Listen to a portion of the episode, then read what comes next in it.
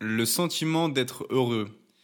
Déjà, il y a une notion dans le fait d'être heureux qu'il faut comprendre, c'est qu'il n'y a pas de joie sans souffrance. On ne peut pas être heureux indéfiniment.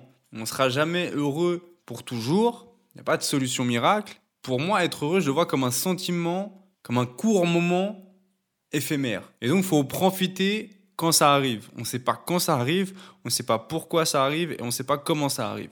On peut se dire, ouais, euh, je vais faire un million, je serai à Dubaï, je serai heureux. Mais entre-temps, on ne sait pas ce qui peut se passer. On ne sait pas, peut-être en arrivant à Dubaï, on peut avoir un problème. Potentiellement, on peut se rendre compte que c'est pas l'argent qui nous rend heureux. Peut-être qu'on va en avoir marre. Peut-être qu'en même temps qu'on est heureux, on apprend une mauvaise nouvelle, le décès d'un proche.